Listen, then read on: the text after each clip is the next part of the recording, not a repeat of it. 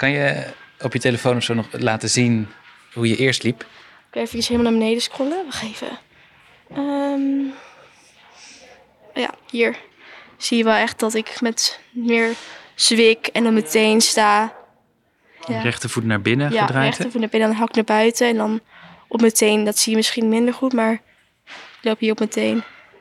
Oh ja. Ja, Dit is Verder in Beweging, een podcast over innovatie in de zorg.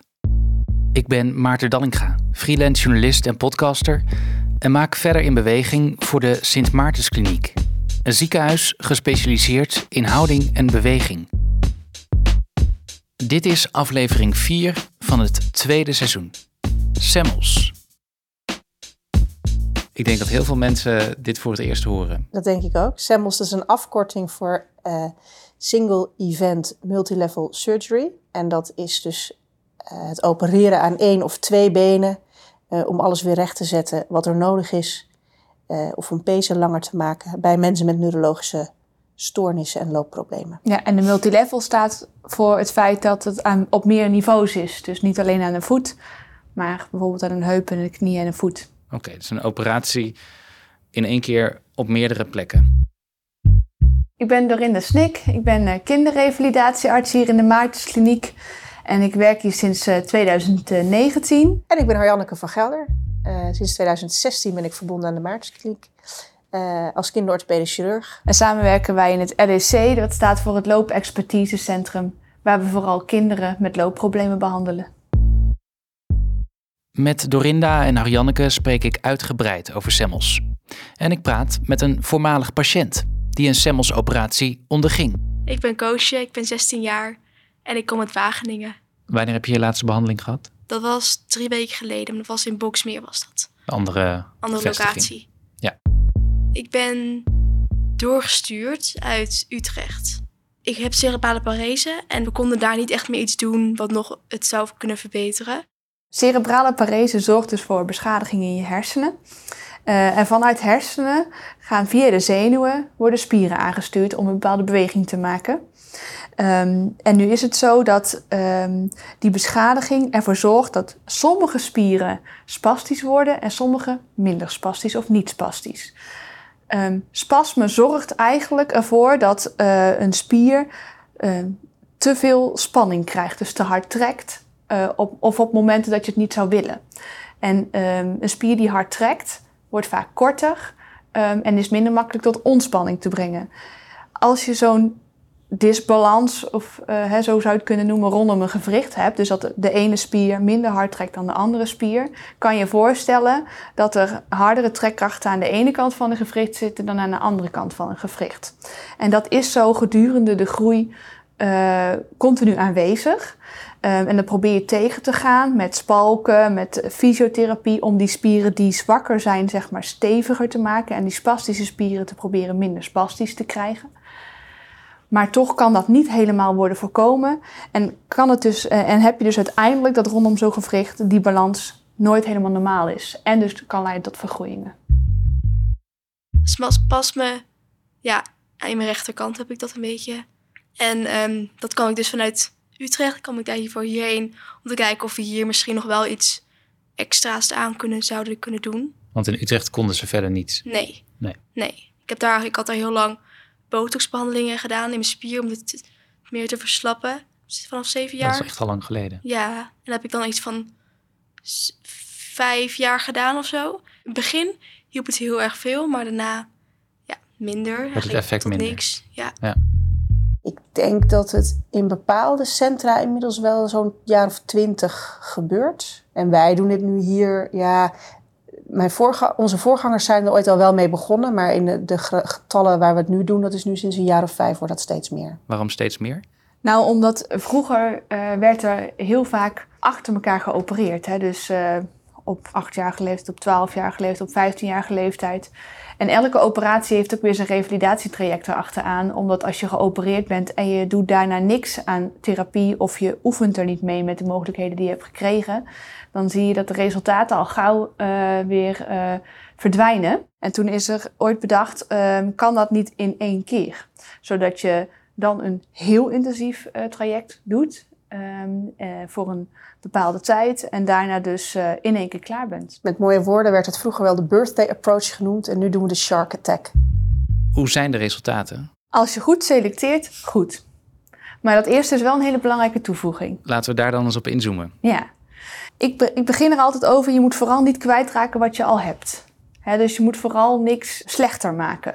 Ja, ja, Eh, niks kwijtraken wat goed is. Wat goed is. En, eh, en dan moet je goed kijken, waar zit nou het belangrijkste probleem wat belemmert tijdens het lopen? En eh, daarom moet je een hele goede analyse maken van, ja, hoe gaat dat lopen dan? Welke ehm, botten, spieren en zo zijn erbij betrokken eh, om dat loopprobleem, zeg maar, de- niet dat loopprobleem veroorzaken. En eh, daarna moet je ook kijken van wat dan de verwachtingen zijn van het kind, de ouders, het gezin en of ze ook zeg maar zo'n inte- intensief revalidatietraject aan kunnen achteraf.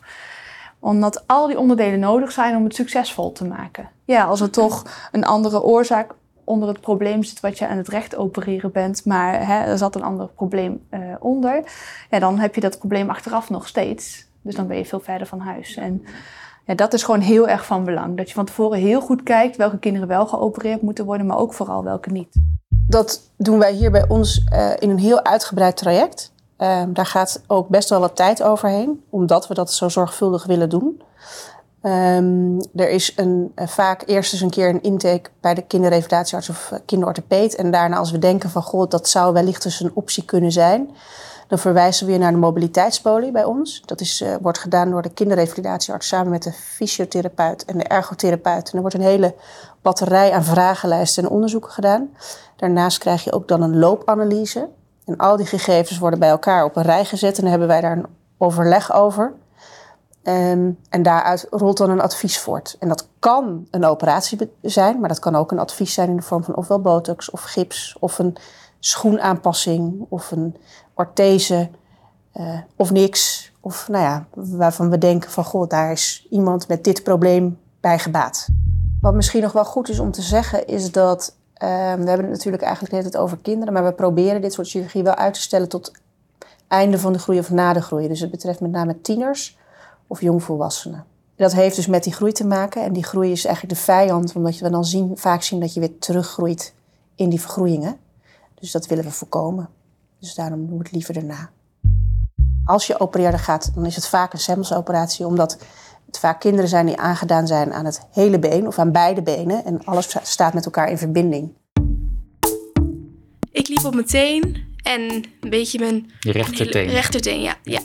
En een holle rug. En ja, een beetje half waggelend, soort van. Toen ze vertelde over de operatie, mm -hmm. uh, wat waren je gedachten? Ik dacht meer van, zou ik echt dan echt weer normaal zouden kunnen lopen? En nou, ik vond het ook wel een beetje spannend. Ik wist niet wat ik zou kunnen verwachten. Want ja... Best een uitgebreide ook, operatie. Ja, ja, zeker. En ook een lang traject daarna. Het was niet alleen die operatie dan klaar. Hoe gespannen was je voordat je naar de OK ging? Nou, ik had vooral heel veel zin in. Ik dacht Oh, echt ja. van eindelijk gaat het iets veranderen. En eindelijk ja, het blijft ook zo. Dat, ja, ik, had, ik telde ook alles in mijn agenda zo af. En we hebben het steeds over benen, eh, niet over armen. Waarom is dat? Wij focussen ons met die multilevel chirurgie op de, op de benen. Er zijn bij ons in de Maartse Kliniek ook programma's voor de armen. Uh, maar dat zijn hele andere uh, uh, routings, ingrepen, andere expertise. Wat me ook opvalt, we hebben het steeds over kinderen. Wordt deze uh, methode ook toegepast bij volwassenen? Uh, in het verleden werd dat wat minder gedaan, maar we merken dat er steeds meer een vraag is voor volwassenen. Dus dat hebben we hier in de Maartenskliniek ook uh, gestart een aantal jaren geleden. Van origine uh, is er wel veel meer aandacht voor kinderen met CP dan volwassenen met CP. En dat is niet alleen met ten aanzien van lopen. CP is? Een cerebrale parese, hè, dus dat is eigenlijk de belangrijkste groep van mensen die wij zien. Dus er is nou, de laatste tien jaar denk ik wel zo'n beetje steeds meer ook aandacht voor volwassenen. Maar ik zou me kunnen voorstellen dat je als volwassene misschien minder snel geneigd bent om zo'n enorm traject in te gaan. Omdat je je ja. werk hebt, omdat je misschien voor een gezin moet ja. zorgen, et cetera. Nou, dat is, dat, is, dat is ook zo. In zoverre, we zien uh, de laatste tijd echt wel meer volwassenen met dit soort problemen. En het heeft twee kanten. Uh, het is volwassenen, voor volwassenen wel echt een zwaarder traject. Het duurt ook langer.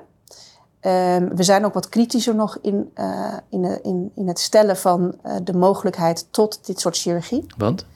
Uh, omdat je echt, het revalidatietraject is echt zwaarder. En dus waarom is dat zwaarder? Aan, omdat het langer duurt. Het herstelvermogen is gewoon trager dan bij, bij kinderen, denken we.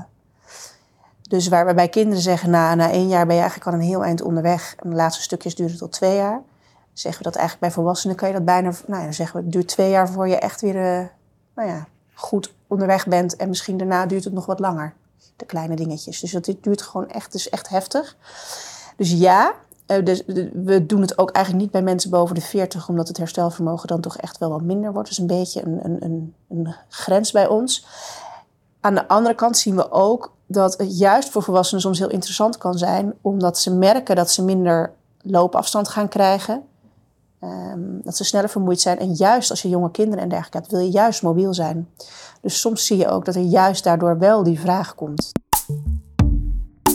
Als we kijken naar de operatie, hoeveel complexer is die dan een enkelvoudige operatie? Nou, eigenlijk wat je bij die multilevel chirurgie doet, zijn eigenlijk allemaal enkelvoudige operaties op zich, alleen allemaal in één keer. Dus op zich zijn die, al die enkelvoudige operaties niet per se heel veel moeilijker. Of het zijn gewoon hetzelfde als wat je altijd doet. Alleen omdat het zoveel in één keer is, is dat mentaal wel vermoeiend. Dus dat is ook een reden waarom het altijd met voor de chirurgen. Ja. Uh, dus dat is een reden waarom we het eigenlijk ook met z'n tweeën doen. Zodat je af en toe elkaar kan aflossen en een pauze kan nemen. En nou ja, wel Hoe lang duurt zo'n uh, operatie dan gemiddeld? Het ligt aan hoe groot de ingreep is. Maar dat kan een hele dag zijn. Het kan een uur of zeven of acht kan dat duren. Um, omdat je dan en het heup doet en de knie en meerdere dingen rondom de knie en de voet meerdere dingen en dan op beide benen. Dus dan ben je echt wel even bezig. En, en daarnaast is het zo dat je ook tijdens de ingreep soms beslissingen moet maken over hoeveel draai je het been of hoeveel rechter moet het been. En dat zijn beslissingen, dat is vrij subjectief. En dat is ook een reden waarom we dat met z'n tweeën doen. Hm. Dat wordt niet van tevoren al helemaal bepaald? Jawel, maar dat kan tijdens een ingreep toch net een beetje anders uitvallen dan wat je van tevoren denkt. Dus dat, ja. Kan je me dat uitleggen? Op basis van de loopanalyse bijvoorbeeld, als je kijkt naar hoe, en op basis van het lichamelijk onderzoek wat je doet, kijken we van, goh, iemand heeft zo'n draaiingsafwijking in het been. En dat wordt ook heel erg bepaald door de spieren rondom, door de spasticiteit bijvoorbeeld. En als iemand dan volledig ontspannen op de operatietafel ligt, dan kan het toch net een beetje anders eruit zien dan wat je hebt gezien bij die loopanalyse. Dus je loopanalyse is wel een hele belangrijke richtinggever. Maar dat kan soms met een graad of tien wel verschillen met wat je op de operatietafel dan eigenlijk doet, bij wijze van spreken. Een ander voorbeeld, een knieschijf, die trekken we vaak wat naar beneden. Met name als we een been eerst recht hebben gemaakt. Dat heeft te maken met krachten en hoe gunstig dat allemaal is. Dat is een vrij technisch verhaal. Eh, maar hoe laag trek je die knieschijf? Ja, dat is een beetje ervaring. Hm. En dat zijn dus overwegingen die je met z'n tweeën dan aan die operatietafel uh, maakt. Daar is geen protocol voor dat is niet heel zwart-wit. Er zit een vrij grijze tint in. Ja. Maar hoe, hoe bepaal je dat dan? Nou, we weten dat bijvoorbeeld bij zo'n knieschijf vinden we het fijner als hij iets lager staat dan dat hij te hoog staat. Dus dan kiezen we ervoor, met behulp van röntgenfoto's tijdens zo'n ingreep, van oké, nou, dit is hoe die normaal staat. We zetten hem net een klein beetje lager. En, het, en je voelt ook hoe, hoe stijf die staat, hoe strak die staat. Ja, ja. En um, ja, dat is, uh, dus, hoeveel, dus, dus hoeveel ruimte je ook hebt om hem lager te zetten. Ja. ja. Je kan ook niet aan elke orthopeed deze operatie voorleggen, omdat je ja, net een beetje dat gevoel moet krijgen.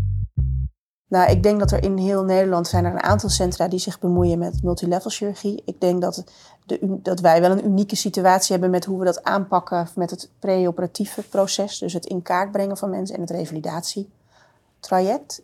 Maar er zijn een aantal centra waarbij wel uh, multilevel chirurgie wordt gedaan. Hè? Multilevel chirurgie is natuurlijk een heel breed begrip. Alles wat je op meerdere niveau do niveaus doet, kun je multilevel uh, chirurgie En hoeveel mensen moet ik dan ongeveer denken? Gaat het om een handvol of tientallen? Of? Nee, nee, nee. Handvol. Misschien tien, maar niet eens, denk ik. Oh nee? Nee. Twee, drie, vier, vijf, zes. Nou, gewoon nog geen tien, denk ik. Zo. Wanneer merkte je voor het eerst verschil na de operatie? Ik denk meteen aan het begin, toen ik mijn been zag. Denk ik. Ja, ik zag nog niet heel veel, want het was iemand een verband ingewikkeld. Wat zag je? Ja, gewoon recht. Ah ja, en dat was dus niet zo? Het was niet zo. Nee, klopt. Ja, dus dat is denk ik. En vooral daarna denk ik gewoon in de revalidatie Dat ik gewoon op mijn hak kon staan. Ja. Um, het was eerst, moest ik vier weken, vier we nee, zes weken thuis zijn. Gewoon, ja, ik kon niks. Ik mocht er niet op staan, want de pot was natuurlijk gebroken. En dan moest je weer aan elkaar helen. Had je een rolstoel? Of? Ja, ik had in een rolstoel. Probeer uit te rusten. Zou je in theorie nog een beetje contact kunnen hebben met school of met je klas. Hè? Dus uh, in die tijd kan dat. Maar dan gaat het beginnen. We noemen het wel eens de Olympische Spelen. Dan uh, ga je vier weken heel hard werken. En dat wil dus echt zeggen, elke weekdag, zal ik maar zeggen, maandag tot en met vrijdag, uh, ben je zo'n beetje een dagdeel hier uh, aanwezig met fysio- en ergotherapie. En dan zat je ook hier, je sliep hier ook? Niet in het ziekenhuis, maar in de boeg. Dat is een huisje hier vlakbij. En daar kon je dan slapen, want dat was dan ja, dichtbij voor ons fysio- en ergotherapie. Uh, waarbij je op allerlei manieren gaat trainen om uh, ja, de nieuw verworven mogelijkheden in je been in te kunnen zetten. En uh, dat kan op allerlei manieren.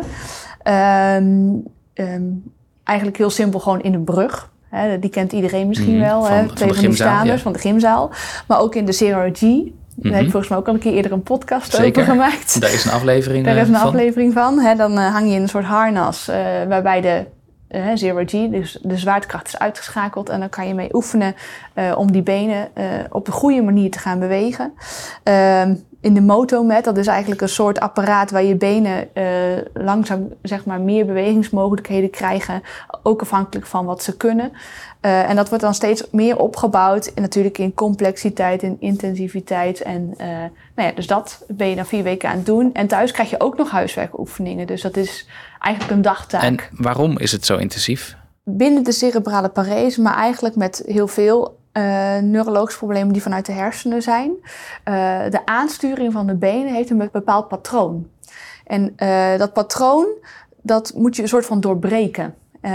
En als je dat niet doet, hè, dus je zet het been wel in een bepaalde stand, dan zou je weer op dezelfde manier kunnen gaan lopen, waardoor eigenlijk je heel snel weer terugvalt in, in, in oude patronen. En dus je de- moet je hersenen trainen. je moet je hersenen trainen. Echt door, door daar gewoon uren in te steken. Je moet spierkracht trainen.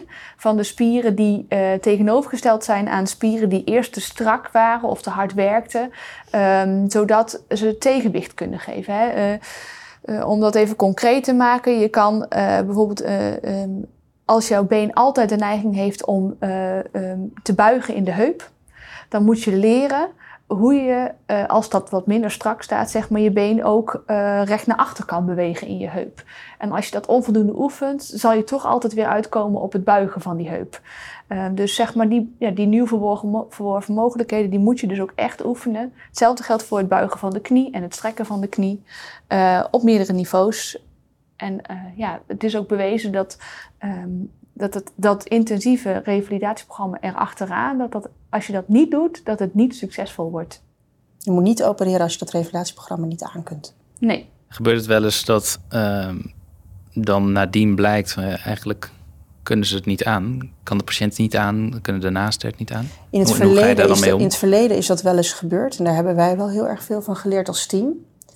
Eh, dat je heel kritisch bent vooraf door, om te laten inschatten of ze dat wel kunnen of niet kunnen. Ja. En als er echt twijfel over is, dan gaan we eerst eens een... Nou, dan hebben we wel eens een proefperiode gedaan van... Goh, laat maar even zien wat er kan. En, en, en dit, dit houdt het eigenlijk in. Ja, want na die vier weken heel intensief programma, dan nog ehm, heb je echt nog tot een jaar lang. eh, nou, het begint echt wel vier keer in de week, bijvoorbeeld een uur fysiotherapie nog thuis. Dus dat moet ook nog gecombineerd worden met broertjes, zusjes, school, eh, noem maar op, het hele leven. En dan wordt dat wel langzaam wat afgebouwd, die eh, frequentie. Maar dat is, eh, ja, dat is nogal een opgave. En ehm, ja, wij zorgen dus ook altijd, om dit te vermijden, hebben we ook een soort van voorlichting in het leven geroepen. Nog voordat de definitieve keuze wordt gemaakt, waarin al deze facetten eigenlijk worden voorbesproken. Ehm, en als ook eh, contact wordt gezocht met de fysiotherapeut in de eerste lijn, hè, dus in de buurt van, de, van het kind, eh, om dat ook voor te kunnen zetten. En dat ook die therapeut weet wat het moet doen. En nou ja, zo probeer je toch de randvoorwaarden zo goed mogelijk te krijgen.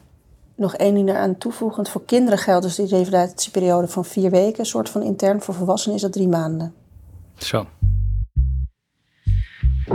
Dag moeder. Hallo. Mee met Koosje. Ik praat ook nog even met de moeder van Koosje. Hoe heb jij het hele traject ervaren? Vanaf het begin tot en met het eind? Uh, voor Koosje was het echt een opluchting. Wat ze zelf ook al zei, ze was uh, ontzettend blij dat het zo goed verlopen was. En iedere dag zag je dat het verbeterde en dat het meer in de richting ging waarin ze uiteindelijk wilde eindigen. En voor ons was het heel intensief omdat we er in het begin met alles fysiek ook moesten helpen. En later moesten we er ook bij zijn in de revalidatieperiode. Um, moesten we de hele dag hier zijn en helpen met allerlei oefeningen en dingen. Waarom? Omdat ze uh, geholpen werd eigenlijk door twee fysiotherapeuten of begeleid door twee fysiotherapeuten die ook andere bezigheden hadden. En soms moesten ze oefeningen doen die gewoon geoefend moesten worden, waar niet per se een fysiotherapeut bij hoefde te zijn. En dat deden wij dan. Nou ja, gewoon een heel ander ritme. Dus dat is best even aanpassen. Hoe vind je dat Koosje nu loopt? Ja, super. Echt super. Maar je ziet dan alles. Je ziet dan aan, ze kan ineens veel makkelijker rennen. Ze is veel minder snel moe. Ze is uh, le lekkerder in haar vel zit ook. Alles bij elkaar. Dus ik vind haar enorm gegroeid de afgelopen twee jaar in alle opzichten. Nou konden ze dit in Utrecht niet doen. Klopt. Um, wisten jullie hier überhaupt van dat dit bestond? Nee, eigenlijk niet. Ik vind het jammer. En hoe bekend zijn patiënten en hun naasten met, met deze uh, behandelmethode? Bijvoorbeeld de moeder uh, van Koosje zei, ja, wij wisten het heel lang niet en we hadden het eigenlijk al eerder willen weten. Nou, wij in, in ieder geval hebben daar niet heel erg veel reclame voor gemaakt in het verleden. Het wordt ook niet heel erg veel gedaan, denk ik, omdat je zo kritisch bent met het stellen van de indicatie, de reden waarom je het doet. Maar ik heb wel de indruk dat het langzaam meer bekend aan het worden is en dat patiënten elkaar ook daarin weten te vinden. En ik heb wel de indruk dat we daar een wat toename van verwijzingen ook zien. Ja, en zo zie je toch ook dat ook kinderen die hele agressieve behandeling hebben gehad, een hele jeugd, dat die toch ja, een soort van krom kunnen groeien. En um, ja, dus, dus ik denk wel dat um, hopelijk minder, in, minder uh, heftige chirurgie nodig zal zijn. Maar ik kan me denk ik toch niet voorstellen dat op korte termijn dat dat helemaal niet meer nodig is. We zijn even de gang opgegaan. Ik wil eigenlijk even kijken hoe jij loopt. Is het niet een beetje een stom verzoek van mij eigenlijk? Dat ik wil zien hoe jij loopt? Nou, dat ja. De meeste mensen willen dat meestal zien. Die vraag krijg je wel vaker ja. de laatste tijd. Ja. Ja. ja. Nou. Dus je rechterbeen, hè? Ja, rechterbeen, ja. ja. Ik, heb, ik heb nu alleen wel dat als ik dan weet dat mensen gaan kijken naar hoe ik loop, dat ik een beetje aanspan, waardoor het dus minder mooi is. Maar ja, dat, uh, is hoe, is hoe het is. Welke, welk verschil zie jij nou zelf misschien nog uh, tussen links en rechts? Dat ik misschien mijn rechterheup minder goed meeneem en mijn voet minder goed zeg maar, op de hak begint. En dan al heel mooi afwikkelt met mijn linker. Dan dat mijn linkervoet wel doet. Ja. ja. En in hoeverre heb je nu nog pijn? Ik heb nu eigenlijk geen pijn meer. Ik heb alleen wel soms last van mijn um, aanhechting bij mijn Achillespees. En ja, zijn we nu een beetje aan het kijken of we het kunnen vinden wat het misschien is en of er iets is. Ja, maar voor de rest heb ik er geen last meer van. Nee. Nee. En rennen gaat dus ook gewoon? Ja, ik loop elke keer mee met mijn hockeyteam in. En ik doe soms ook mee met shuttles. Alleen ik ben keeper, dus dan ren ik maar tot de helft mee. Want anders, ja, ik hou het niet bij. Nee. Maar voor de rest, ja. Ja, rennen doe ik gewoon. Uit het verhaal van Koosje bleek dat zij meer zelfvertrouwen heeft gekregen. Dat vertelt ook haar moeder eh, aan mij. Ehm, is, is haar verhaal daarmee exemplarisch? Zij is wel heel succesvol geëindigd. Um, en uh, dat is super mooi. Uh, heel veel kinderen zijn uiteindelijk ook wel echt heel tevreden. Um, mede dankzij dus de hele goede selectie. Maar zij is wel een hele goede loper geworden uiteindelijk. En veel kinderen hebben toch nog wel bijvoorbeeld ook een orthese achteraf nodig. Dus dat is, het is geen wondermiddel. En wat is een orthese nou? Een orthese is een spalk. Maar hè, nogmaals, het is geen wondermiddel. Dus dat is denk ik misschien wel goed ook om te benadrukken dat... Uh, ja, je, je loopt daarna niet tussen aanhalingstekens normaal. Ja, je bent blij dat je er vanaf bent, maar het hoorde ook bij je. Is het ergens niet ook even heel erg wennen dat je nu anders loopt? Ik vind het niet. Ik ben heel blij dat ik dit heb gedaan. Dat ik nu gewoon. Ik vond dat een beetje. Ja, een hinder of zo. En nu heb ik dat niet meer. Dus nu voel ik me gewoon meer normaal, soort van.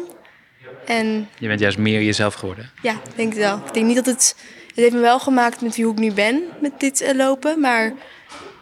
Dus ik zou het ook niet, zeg maar... Mensen vragen soms, soms aan mij... ehm, zou je, als je iets anders zou kunnen, zou je het dan niet willen hebben, zeg maar. Maar ik denk ook dat het dit mij heeft gemaakt hoe ik nu ben. Dus dan zeg ik eigenlijk altijd nee. Want daardoor heb ik ook heel veel doorzettingsvermogen gekregen. En ja, dat heb ik, daar, daar, dat heb ik daaraan overgehouden. Maar ik ben wel blij dat het nu gewoon weg is. Dat ik niet, ja, toch dit heb. Ben je dan ook de aanvoerder eh, bij hockey? Nee, dat ben ik, dat ben ik niet. Nee, dat is een ander meisje mijn team. Nee, nee. maar ik, ik schreeuw wel veel uit vanuit het goal naar voren. Maar vooral positieve dingen hoor. Dit was de vierde aflevering van het tweede seizoen van Verder in Beweging. Een podcast van Maarten Dallinga voor de Sint Maartenskliniek. Ben je enthousiast? Luister dan ook naar de eerdere afleveringen. En laat een recensie achter in je podcast-app. Of deel deze aflevering via sociale media. Voor achtergrondinformatie bij de afleveringen ga naar verderinbeweging.nl/slash podcast. En wil je reageren? Mail dan naar communicatie.maartenskliniek.nl. Bedankt voor het luisteren en graag tot de volgende.